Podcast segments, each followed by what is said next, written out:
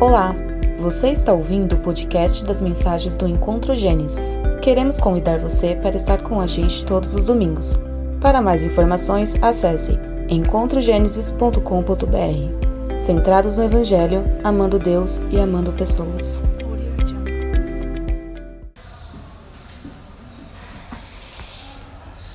Graças a paz, irmãos, tudo bem? É, como o Léo anunciou, sou o Márcio. Eu vim com a minha esposa Alessandra, foi lá atrás com as crianças, nossas duas filhas, Vitória e Luísa. É, também está aqui minha irmã Márcia, meu cunhado ali, o Paulinho, e minhas sobrinhas ali, filha deles, a Bia e a Laura, que foi lá, lá atrás também. Tá? É um privilégio estar aqui, um prazer sempre estar aqui com vocês. É, me sinto muito à vontade aqui. Léo, a gente é um Somos grandes amigos aí de, de alguns anos. Um presente de Deus na, na minha vida, mais um presente que Deus me deu e tem me ajudado muito aí na caminhada cristã. A gente liga muito, conversa muito, telefone, pessoalmente, né? tira dúvidas e conversa muito a respeito do, do Evangelho do Reino de Deus. Né? Isso é muito bom. É, eu... Na última vez que eu tive aqui, é, não sei se você lembra, não sei se você lembra disso, Léo. É, tava cantando umas canções, até disse, pô, cantou umas canções aqui que eu lembro que me, me, me remeteu um passado, desde lá do início do meu processo de conversão. E essa última canção que eu vi muito, muito no meu início, né? Quando, na conversão. Paulinho sabe disso, né? a gente ouviu muito, né, Paulinho? A gente ouviu muito lá na igreja que a gente congregava, ouvimos muito, muito, muito essa canção, muito. Cantou muito ela chorando, né, Paulinho? momentos difíceis da gente, momentos bons, mas é uma canção que está no nosso coração e interessante, né? Que de novamente canto a canção aqui lembra a gente volta ao passado. Bom, é, espiritualidade, espiritualidade prática por uma fé cristã, né? Vamos dar sequência ao, ao à exposição, Epístola de Tiago, e nós vamos tratar do capítulo 5, do verso 1 a 6. Vamos ler? É, aqui é a nova Almeida atualizada, né, Léo? Você tem usado não? Vocês têm usado não? Isso. Tá. Deixa eu só abrir aqui. É bom quando a gente vai a um local que é, a igreja ora pela gente, né? Não que a gente tá, desmereça nossas orações, não, mas é muito bom quando os irmãos né, orem por nós para. Tiago capítulo 6, capítulo 5.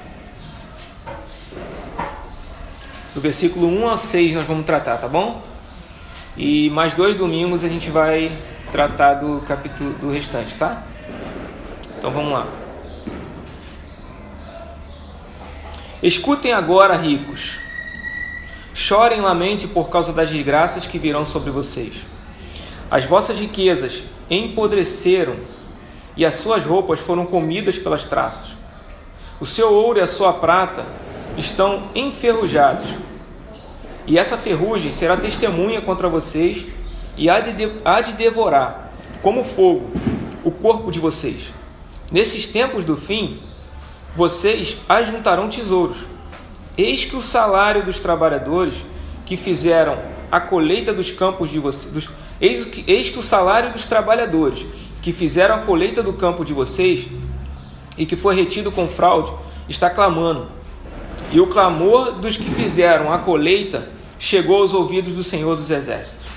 Vocês têm tido uma vida de luxo e de prazeres sobre a terra. Têm engordado em dia de matança. Vocês têm condenado e matado o justo sem que ele ofereça resistência. É um texto forte, né? E bem claro, bem prático. Não é isso? É bem prático. E bem atual, né? Vamos dizer assim. A ideia aqui é a gente expor o que Deus nos revela através da Sua palavra. Expor no sentido de ensinar e aplicar o texto, a palavra de Deus no nosso dia a dia. Então, nesse sentido, a palavra, o texto aqui de Tiago, capítulo 5, do versículo 1 ao 6, é o conteúdo da pregação, ok? É o conteúdo da mensagem. Tá? A ideia aqui não é autoridade ela está no texto, não está em mim, não está em nós, mas no texto em si. Tá? Então a proposta é a gente é, pregar o texto bíblico e não no texto bíblico. Tá? Então a gente vai focar aqui no texto em si. Tudo bem?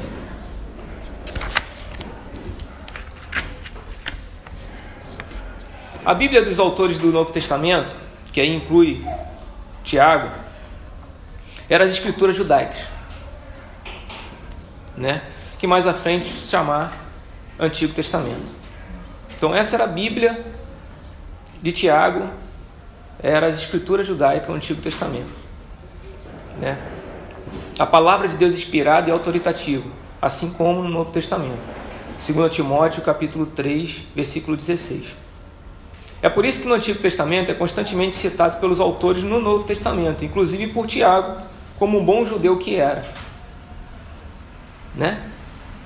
Não foi à toa que se tornou um grande líder cristão na igreja em Jerusalém, considerado pelo apóstolo Paulo como uma das colunas da igreja de Jerusalém e contado entre os apóstolos.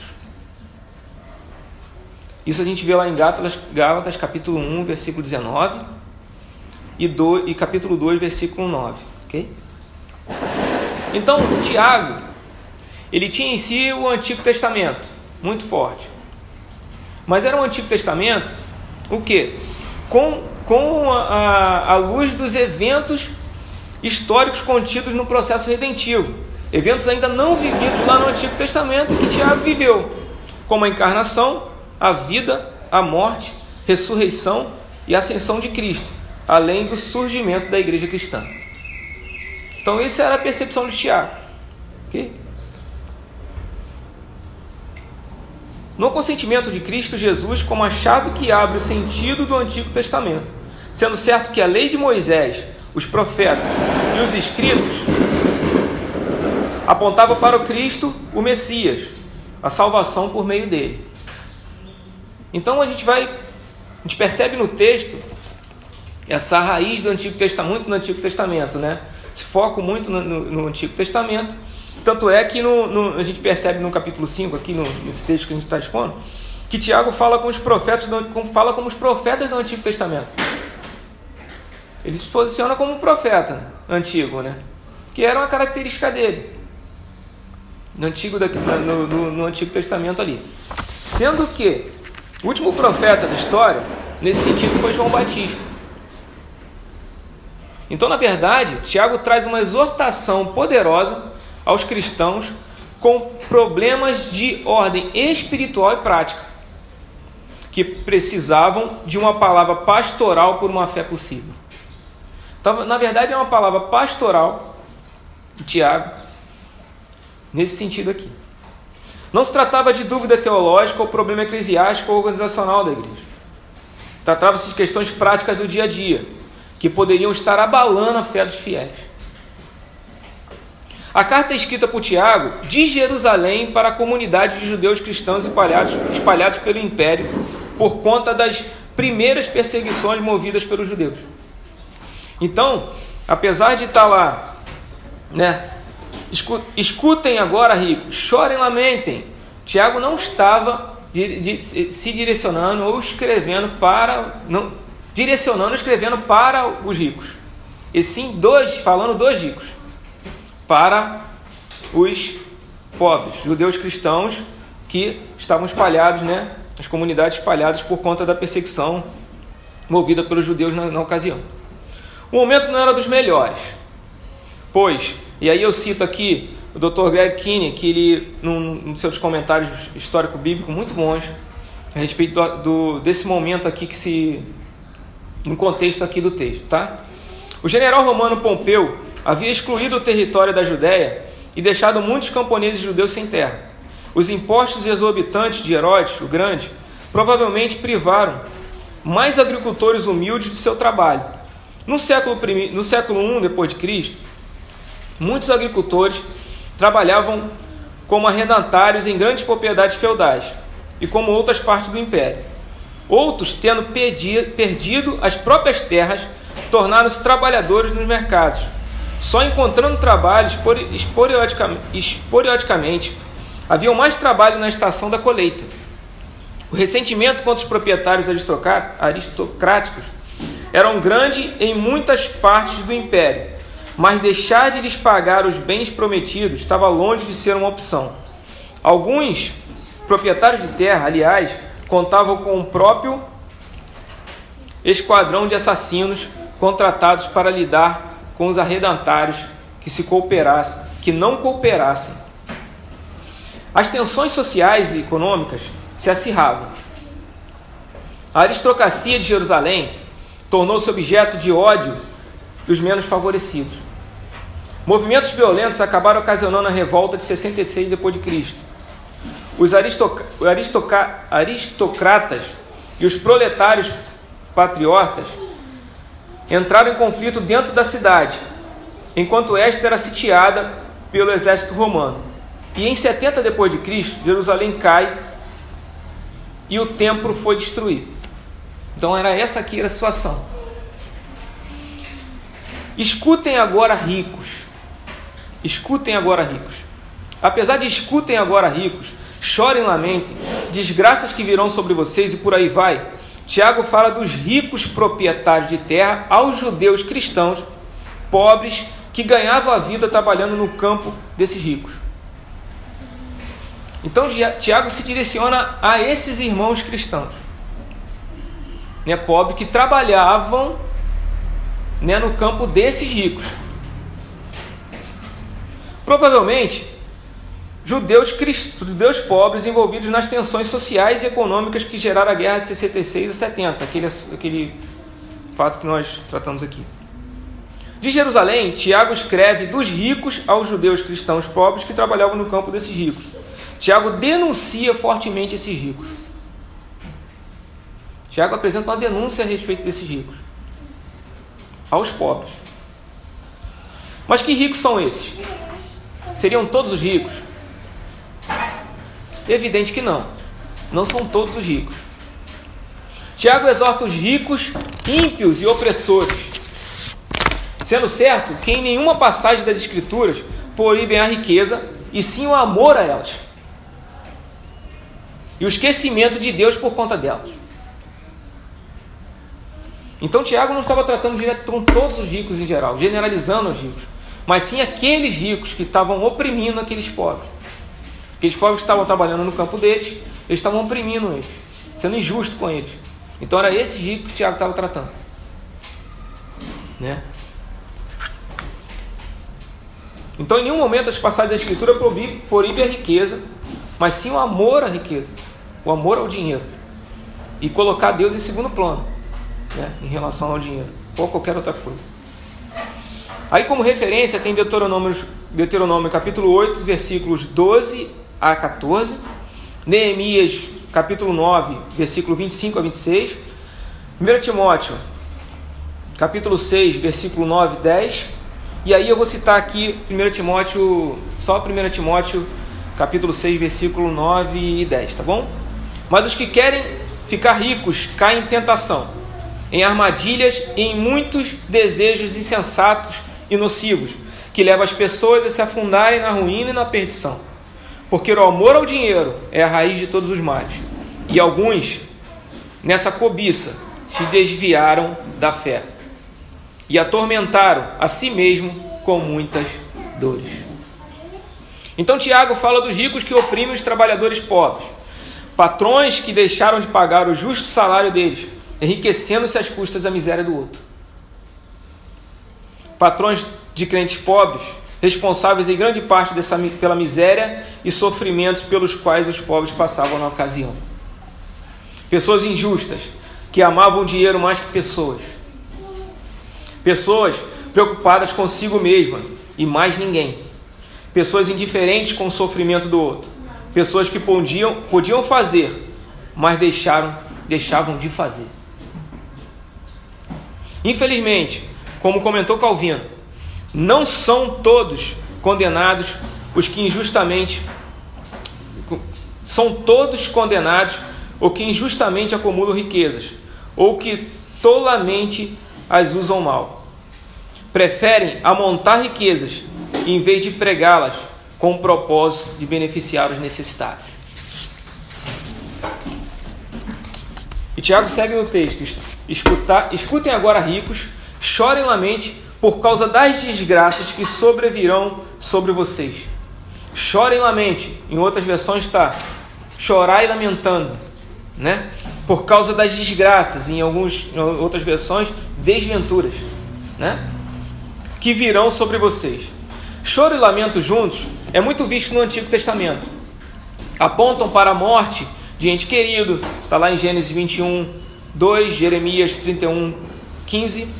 Tristeza profunda, Neemias 1, de 3 a, a 4, Jó 30, 31. Arrependimento pelos pecados e chegada do juízo de Deus, está Neemias 9, 8, 9. E desastres naturais, Isaías 15, 2 a 3 e Jeremias 9, 10. Em Apocalipse, o choro e o lamento aparentam associados com o terror dos ímpios ao verem a grande Babilônia destruída. Apocalipse 18, 9, é, do, do versículos 9, 11, 15 e 19. Tá? O Evangelho de Lucas, capítulo 6, versículo 20, do versículo 22 a 25, diz o seguinte: Jesus diz: Bem-aventurados são vocês quando as pessoas o odiarem, expulsarem da sua companhia, insultarem e rejeitarem o nome de vocês como indigno por causa do Filho do Homem. Alegre-se naquele dia, alegre-se naquele dia e exultem, porque grande é a recompensa de vocês no céu, porque os pais dessas pessoas fizeram o mesmo com os profetas. Mas ai de vocês, os ricos, porque vocês já receberam a consolação. Ai de vocês que agora estão fartos, porque vocês vão passar fome. Ai de vocês que agora estão rindo, porque vão lamentar e chorar. Tiago segue Jesus. Chorar, chorem e lamentem, ricos. Chorem lamentando no sentido de que o juízo de Deus está por vir. Pois no momento estavam se gabando e prometendo a si mesmo que a propriedade em que criam ser felizes seria perpétua. Ele, Tiago, declarou que a mais dolorosa miséria já estava bem próxima. Então, para eles, para os ricos, eles estavam de boa. Eles estavam bem. Né? Uma aparência, uma aparente segurança, uma aparente alegria, uma aparente felicidade. Sendo que era uma felicidade momentânea. Né? algo realmente aparente. E Tiago denuncia: chorem e lamentem, porque ele aponta para o juízo final, não para aquele aparente momento. O que seria a dolorosa miséria que estava por vir? São as desgraças e desventuras a seguir anunciadas por Tiago. Aí Tiago segue anunciando aqui as desgraças, as, as desventuras que viriam, que viriam, estavam por vir. As suas riquezas, é o verso, do, verso 3. As suas, as suas riquezas apodreceram e as suas roupas foram comidas pelas traças. O seu ouro e a sua prata estão enferrujados. E essa ferrugem será testemunha contra vocês e, e há de devorar como fogo o corpo de vocês. Nesses tempos do fim, vocês já juntaram tesouros. Aqui está três elementos que apontavam para a riqueza na época. Armazenamento de grãos, as suas riquezas empodrecem. A traça devora. A rique... desculpa. O armazenamento de grãos, a roupa e materiais preciosos, e metais preciosos. Então eram três elementos que apontavam para a riqueza naquela época. Armazenamento de grãos, roupa e metais preciosos. O primeiro, armazenamento de grãos, apodrece. O segundo, a roupa, a traça devora. E o terceiro, ouro e prata, metais preciosos, enferruja. São coisas passageiras, que uma hora tem seu fim. Os ricos denunciados por Tiago possuíam armazéns onde eram estocados alimentos. Alimentos acumulados, mesmo diante da necessidade de muitos diante, mesmo diante da fome de muitos. A ideia era, além de garantir o amanhã, segurar os alimentos e vender tudo em momento pro programado, com um valor maior. Então eles seguravam alimentos para no momento certo eles venderem muito mais caro no momento de escassez. As roupas eram um dos principais sinais de riqueza. Poder, riqueza e poder. A grande maioria dos pobres só tinham uma túnica. A grande maioria dos pobres só tinha uma túnica. Imagine você ter uma só roupa. Traça era uma praga comum na época, sendo que roupas ruídas pela traça são usadas na escritura como figura de castigo divino sobre a arrogância dos ímpios. Olha que interessante. Isso está em Salmos, capítulo 39, eh, Salmos 39, 11, Isaías 50, capítulo 50, versículo 9, capítulo 51, versículo 8, Oséias, capítulo 5, versículo 12. Tá? Depois eu vou deixar com o Léo, aí depois vocês podem é, usar como estudo aí durante a semana, né? Precisar. Ouro e prata serão inúteis no dia do juízo de Deus. Riquezas terrenas, que dirá as obtidas injustamente, de nada vale no ponto de vista da eternidade.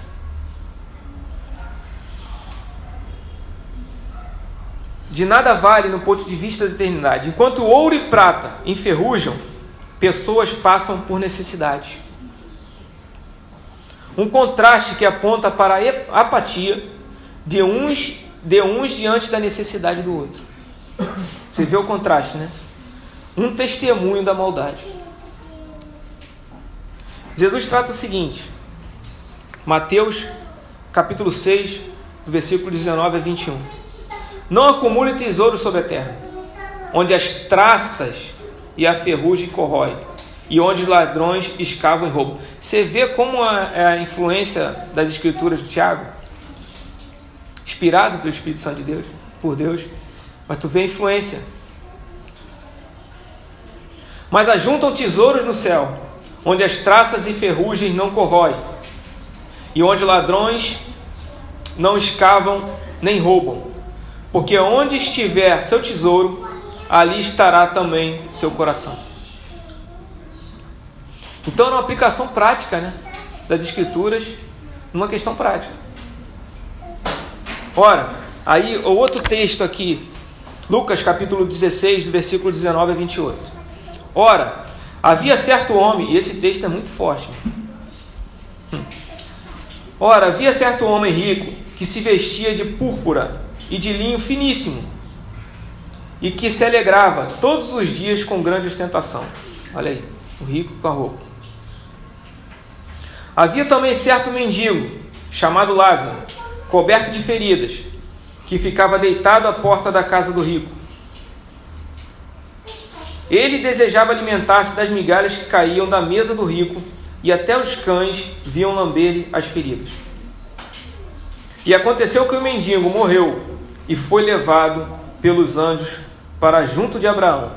Ó, o mendigo morreu e foi levado pelos anjos para junto de Abraão. Aí diz o texto: morreu também o rico e foi sepultado. Mais nada. Morreu também o rico e foi sepultado. No inferno, estando em tormentos, o rico lamentou, o rico levantou os olhos e viu ao longe Abraão e Lázaro junto dele. Então, gritando, disse: Pai Abraão, tenha misericórdia de mim e mande que Lázaro more a ponta do dedo em água e me refresque a língua, porque estou atormentado neste fogo. Olha, inverteu os papéis aí, né? O de boa lá do outro lado. E o rico ali clamando por é, é o dedo dele molhado, né? O pingo d'água, né? De água ali, o cacete que ele tinha, ele estava. Mas Abraão disse: Filho, lembre-se de que você recebeu os seus bens durante a sua vida, enquanto Lázaro só, este, só teve males. Agora, porém, ele está consolado aqui enquanto você está em tormentos. E além de tudo, há um grande abismo entre nós e vocês, de modo que os que querem passar daqui até vocês não podem, nem os que de lá passar para cá.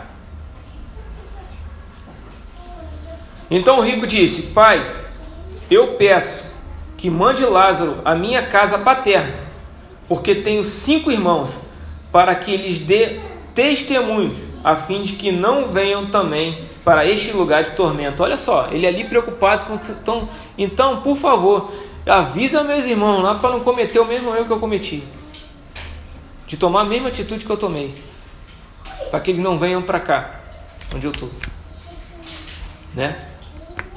Vamos seguir no texto. E eis que o salário dos trabalhadores, no verso 4, e eis que o, que o salário dos trabalhadores que fizeram a colheita nos campos de vocês e que foi retido com fraude, está clamando, e o clamor dos que fizeram a colheita chegou aos ouvidos do Senhor dos Exércitos. A lei de Moisés proibia reter salários, mesmo de um dia para o outro, nem que fosse de um dia para o outro, isso era proibido. Se o trabalhador injustiçado clamasse a Deus, este os vingaria. Então você vê isso no Antigo Testamento. Aí eu botei umas referências aqui, tá? Deuteronômio capítulo 24, versículo 14 e 15, Levítico é, capítulo 19, versículo 13, Provérbios capítulo 11, versículo 24, Jeremias capítulo 22, versículo 13 e Malaquias capítulo 3, versículo 5. Não apenas a ferrugem do ouro e da prata será testemunho, mas a retenção da fraude do salário dos trabalhador, trabalhadores servirá de denúncia contra esses ricos diante do juízo de Deus. Então não era apenas o ouro e a prata lá nas ferrugens, mas sim, mas também a retenção do salário daqueles, daquelas pessoas né, que além de estarem sendo exploradas, ainda não recebiam o seu salário. Né? Aí eu faço uma, uma outra citação aqui de Calvino. Portanto, os que são oprimidos pelos injustos devem resignadamente suportar seus males, porque terão Deus por seu defensor.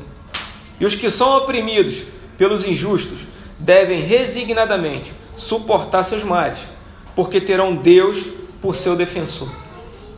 E os que têm o poder de fazer dano devem abster-se da justiça, para que não provoquem a Deus, que é o protetor e benfeitor dos pobres, contra si mesmo. Aí segue o texto, no verso, verso 5. Vocês têm tido uma vida de luxo e de prazeres sobre a terra. Têm engordado em dia de matança. Não é pecado desfrutar dos prazeres da vida. Lógico, evidente, né? Isso não é pecado. O que Tiago denuncia é desfrutar a, cu a custa da justiça.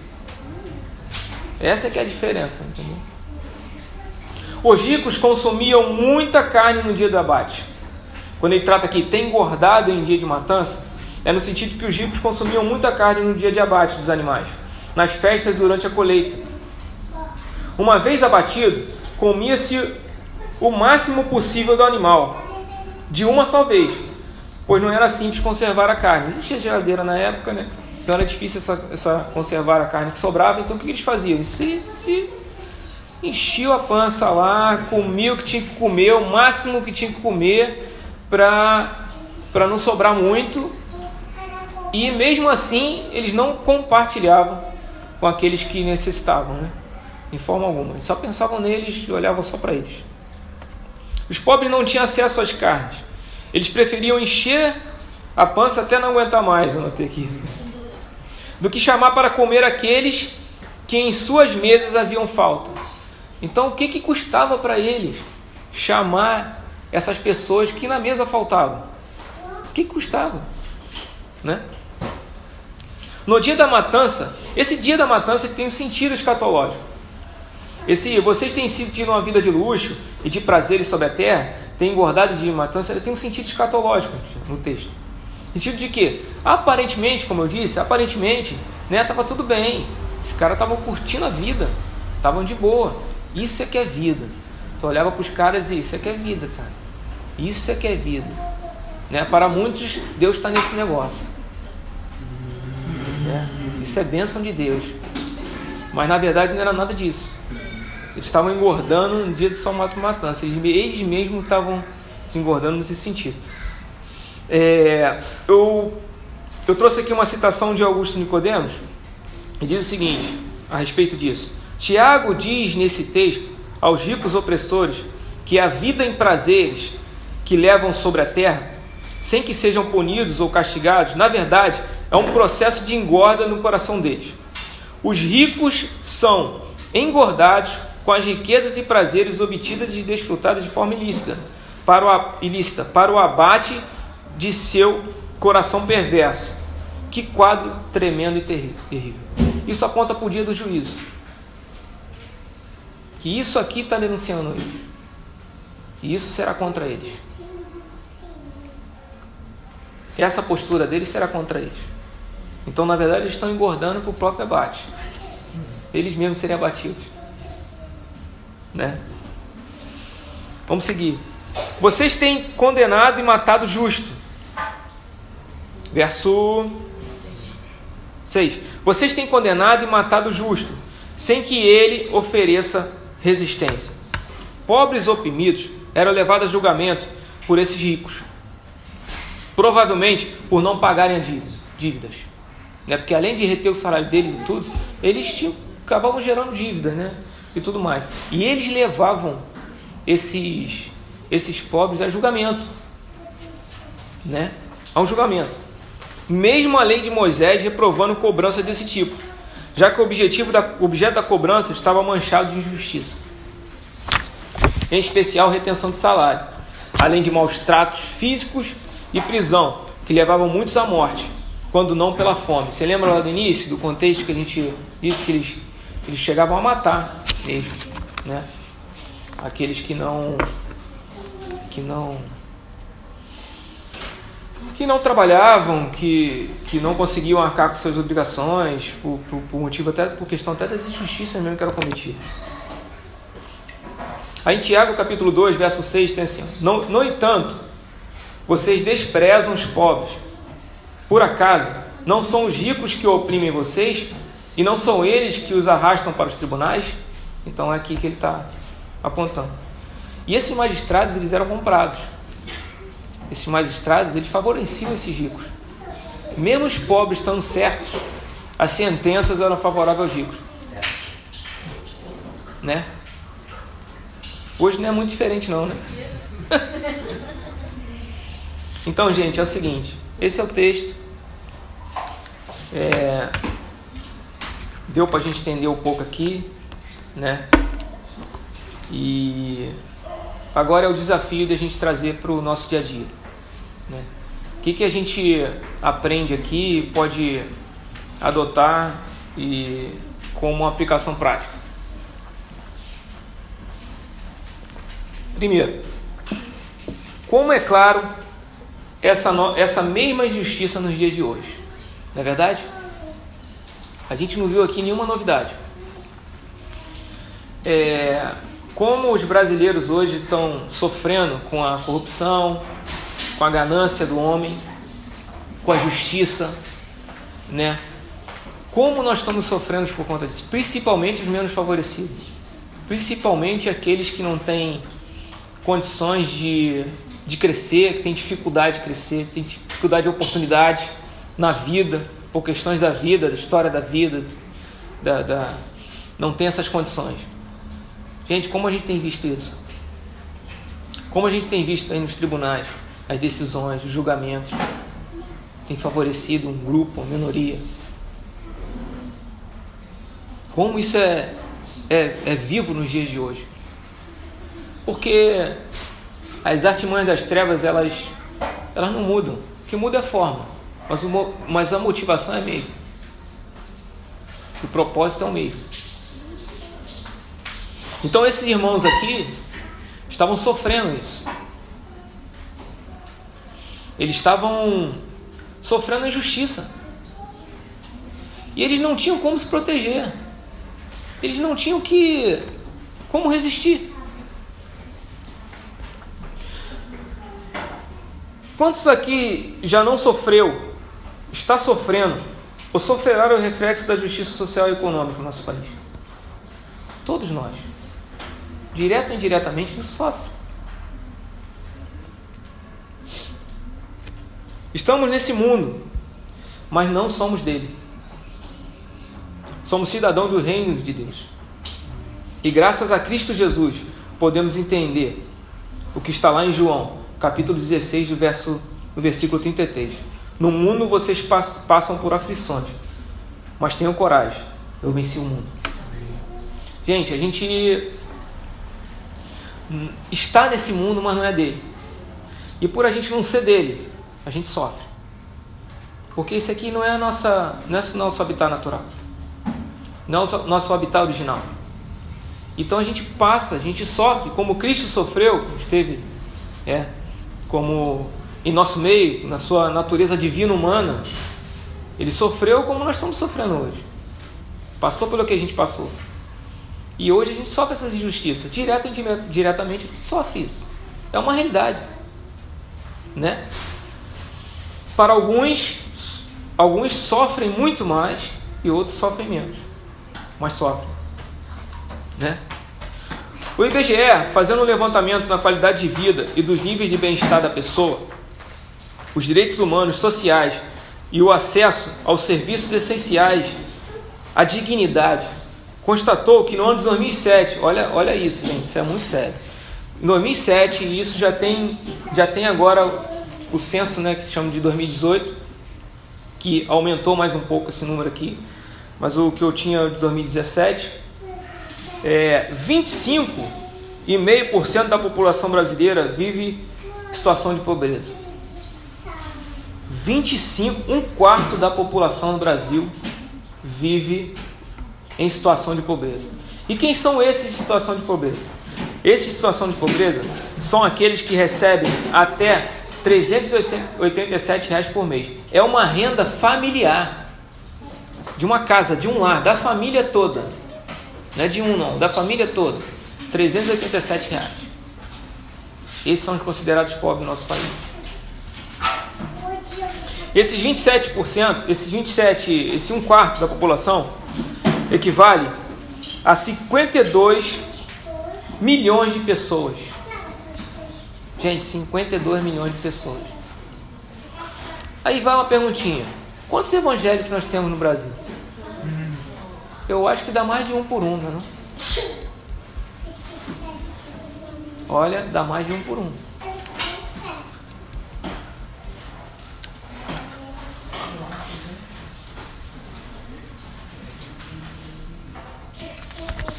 Aí, além dos, desse, desse, desses, das pessoas em estado de pobreza, tem aqueles em estado de extrema pobreza, que não está incluído nesse número, não. Extrema pobreza. Esses são 6,5% da população no Brasil. E isso não está contando aquele em situação de rua. Passou a contar a partir de 2018, tá? por determinação judicial. Que eles nem estavam contando, o BGE nem contava aquele em situação de rua. Não fazia uma pesquisa, com, não envolvia eles. Né? Então nem estava contando isso. 2018 passou a contar. Então, 6,5%, 6,5% da população do Brasil vive em estado de extrema pobreza. Extrema pobreza são aqueles que recebem até, que recebem em média 133 reais por mês. O que, que uma pessoa, como é pessoa consegue viver com 133 reais por mês? O que é 50 reais para alguém, gente? O que é 100 reais? O que é uma pizza que é um almoço fora para alguém.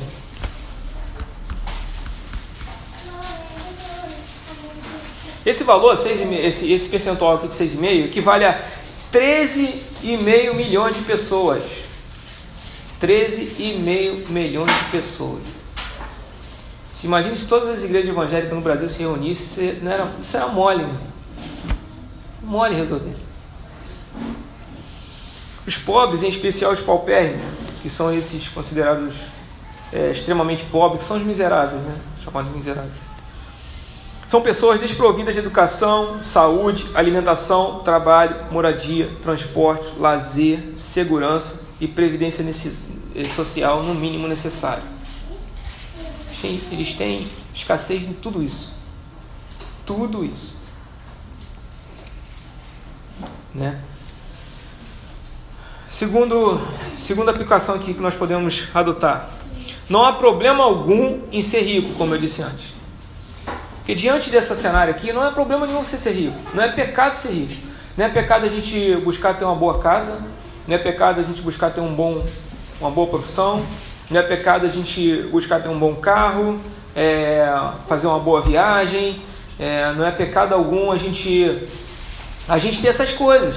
A questão é a motivação. Quando a Bíblia trata do rico, não, a questão não é a questão não é conta bancária. Nem a conta bancária. A questão é relacional. É a preocupação com o outro.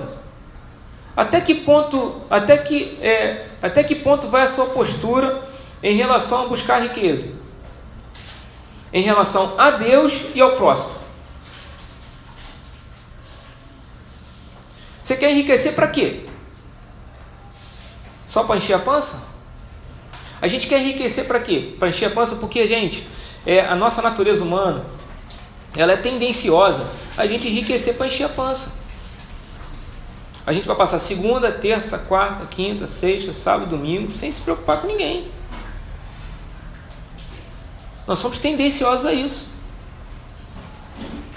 Agora, no aspecto relacional, quando a gente se relaciona com Deus, busca relação com Deus, se relacionar com Deus, é, é, por conseguinte, naturalmente, a gente passa a se relacionar com o próximo. E você passa a se preocupar com o próximo.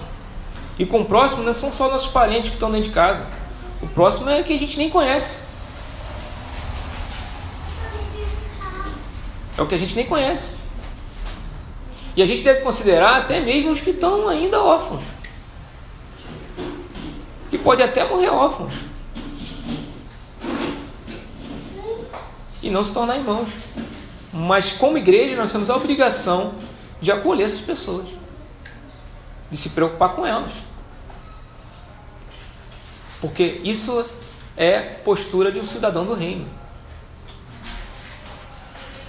De um seguidor de Jesus Cristo, que tem ele como referência e modelo. Gente, o que, que Jesus fez? Habitou em nosso meio e mostrou como é que se faz. E qual era a preocupação dele?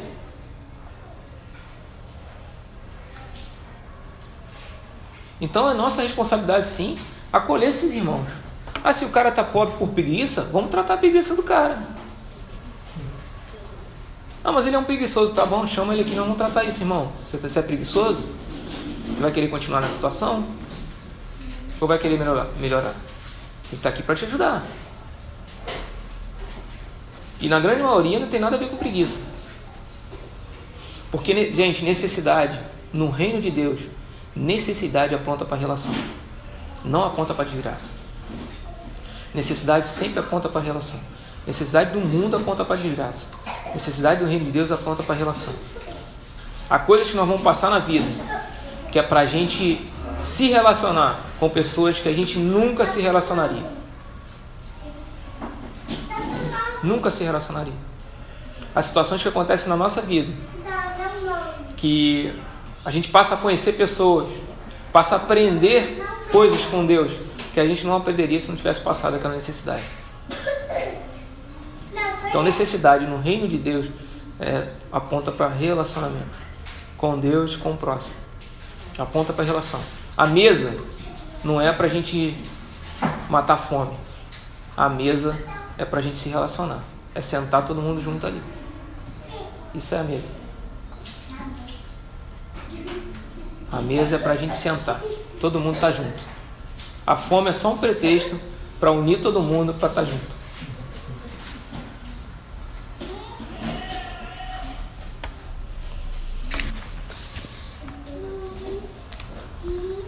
E terceira aplicação: não pagar o mal com o mal, pois a nossa justiça vem do Senhor, que, que ouve o nosso clamor e cuida de nós. A gente vê no texto que os, os, os, os oprimidos estavam ali, sem nada a fazer. Além de não ter condições de fazer, eles estavam na dele. E o que eles fizeram? E o clamor deles, o texto diz que o clamor, que Deus ouviu o clamor deles. Assim como ouviu lá o povo no Faraó, que Deus chama Moisés. E diz: Moisés, Deus não chamou Moisés por causa de Moisés. Deus chamou Moisés por causa do povo. E diz: Pô, Moisés, eu estou vendo o que está acontecendo com o meu povo. Moisés, eu estou vendo tudo. Eu estou vendo como meu povo está sendo oprimido, Moisés. E eu vou tirar de lá. E você vai fazer isso, isso, isso, isso. E Deus vai lá e tira o povo daquela situação. Gente, a nossa esperança não está aqui. Não adianta a gente querer olhar assim para o mundo e, ah, vai melhorar. Não vai, não. É bíblico.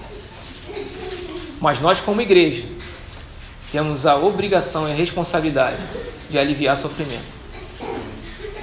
Temos a obrigação e a responsabilidade de acreditar e crer que Deus cuida de nós, que Deus está conosco, que no momento de dificuldade, no momento da necessidade, Deus nos provê, cuida de nós. Então não é pecado, não é, não é, não é errado. Eu converso muito isso com o Léo. Léo, eu oro, e nesses dias eu tenho falado muito isso com ele, Léo. Eu tenho orado muito a Deus, eu estou aqui na capital. Deus me colocou, estou há 17 anos, meu escritório como advogado na capital é, de um grande estado, né, em que circula muita grana, cara. É muito dinheiro, escritórios de advocacia ali, que conhecidíssimos, muita grana rola ali, muito dinheiro rola ali. Eu, eu oro a Deus, falo com ele, oro a Deus, falo, Deus, manda dinheiro para cá. Envia cliente que eu possa fechar bons clientes e, que assim e que eu tenha recursos para que Léo sabe da necessidade de alguns amigos nossos, de algumas pessoas, de situações. É, é, meu irmão, é assim, é, eu mostro eu, eu mostro sempre a Alessandra ali uns vídeos que, eu, que me vem. É, cara, uma família no, no, no sertão do Maranhão, pessoas, uma vida inteira no sertão do Maranhão, os caras bebem água marrom, gente. Não tem chuveiro para tomar um banho. Não tem banheiro. Os caras vão no fundo e não é mato não, que não tem mato não. É tudo aberto. Os caras esperam anoitecer, vão lá atrás da casa, faz um buraco e faz sua necessidade. Nós estamos acompanhando um casal que no, no sertão da Bahia os irmãos foram para lá com um filho de nove meses para pregar o evangelho, irmão. No lugar onde não tem igreja, ninguém vai lá. Então os caras, não, a gente tem que estar tá aqui. Se não tem ninguém, a gente tem que estar tá aqui para ensinar esse irmão. E os caras foram para lá nove meses. Não sei se agora tem, né? Mas não, até então não tinha banheiro lá. Não tem banheiro, cara. Mostrou foto, vídeo mostrando pra gente do local. Não tem nada, não tem nada lá. É só terra, nada, nada, nada, nada. São sete, oito casas, não tem nada. E os irmãos foram para lá para pregar o evangelho. E a gente como igreja, meu Deus do céu. A gente tem banheiro, cara. Chuveiro quente. Grande maioria. Uma casa com teto. Choveu granizo aí e e granito, como muitos dizem. Choveu granizo, cara, e essa casa está em pé. Quantas casas não foi pro chão? Foi teto não, a casa toda. E parede era de madeira. Papelão, sei lá o que. Então nós como igreja a gente deve. Deve fechar os olhos para isso. Aparentemente os injustos, os injustos estão felizes, se divertindo, curtindo a vida e por aí vai. Mas na verdade estão caminhando para o fim daquele rico, como aquele rico em Lucas capítulo 16. Infelizmente. E aí a gente vai lá na segunda bem-aventurança, lá em Mateus 5, né? se não me engano, a segunda bem-aventurança. É, bem-aventurados que choram. Choram realmente por essas pessoas. Choram clamando para que Deus tenha misericórdia desses ricos. Choram para que Deus mude o coração desses ricos. Chore para que Deus mude o coração dessas pessoas. Tenha misericórdia deles, assim como teve conosco, para que eles possam andar em justiça, né? Ter fome e sede de justiça, assim como todo e qualquer cidadão cristão do reino de Deus. Todo e qualquer cidadão do reino de Deus. Fome e sede de justiça. Em tudo que nós fizermos na nossa vida, que a gente seja justo, que a gente pense dez vezes antes de fazer, se isso vai prejudicar o outro, se isso vai prejudicar a nossa relação com Deus e se isso vai prejudicar a nossa relação com o próximo. Nunca esquecer do necessitado. Não estou dizendo que a gente deve vender tudo que a gente tem, distribuir, nada disso. Nada disso. O que a gente deve fazer é não fechar os olhos para a necessidade do outro. Dá para a gente, ao invés de ir três vezes numa pizzaria, e duas, e uma ajudar o outro. O que é 50 reais para alguém? necessidade. O que é 100 reais para necessitado? Para a gente pode ser nada, mas para o outro pode ser muito. E hoje esse outro, como eu estava dizendo aqui no início, eu e Paulinho tinha a pé para a igreja muitas das vezes. Passamos muita necessidade aí, Antes de a gente ter nossa profissão, estudando ainda, muita necessidade. Eu cansei de ir para a igreja a pé e voltar. Eu passei quase um ano com uma calça só para casar. Uma calça jeans. Eu não vejo isso como uma. Pelo, pelo que a gente vê aí de necessidade, isso não é nada. Né? Então, talvez um de vocês aqui possa estar passando por uma necessidade muito grande, dependendo dos irmãos, mas pode ter certeza de que vai chegar a hora que você vai. É, tenha certeza de que você. que se você estiver passando por isso, você está aprendendo com o Senhor. Aprendendo a quando você estiver bem, isso vai acontecer. Quando você estiver bem, tiver boas condições financeiras, é, você vai lembrar daquele que está passando pelo mesmo que você está passando. E você não vai esquecer disso. E Deus vai te dar recursos para abençoar essa pessoa, para abençoar essas pessoas. Porque Deus sempre coloca essas pessoas no nosso caminho. A gente pode estar tá parado, quieto num lugar. Sempre vai ter alguém chegando perto precisando de algo. Seja de um abraço, seja de uma orientação, seja de recurso, seja de, de carinho, seja o que for vai estar sempre alguém necessitado de algo, porque nós somos igreja. Nós somos igreja. Somos igreja. E por sermos igreja, nós estamos aqui para aliviar sofrimento, para cuidar dos necessitados, para cuidar dessas pessoas e de nós mesmos entre si. A Bíblia nos ensina que primeiro somos nós. Isso é uma verdade. A Bíblia ensina isso. Primeiro são os da casa. Somos nós na comunidade. E depois os irmãos que estão aí fora. Né? Então a igreja é isso. Igreja é um com o outro, um junto com o outro, um ajudando o outro, um respeitando o outro. Porque nós não pactuamos com justiça. Não estamos aqui e não nascemos para ser injusto um com o outro, mas para ser justo um com o outro. Ser sincero com o outro, amar um ao outro, respeitar um ao outro e ter realmente a responsabilidade de cuidar um do outro e de caminhar junto. Amém? Que Deus tenha misericórdia de nós e que nos livre de fazermos parte do grupo desses ricos aqui mencionados por Tiago. Que tenha misericórdia de nós e possa nos conduzir no caminho e na direção segura da bem-aventurança eterna. Bem? Deus abençoe a todos.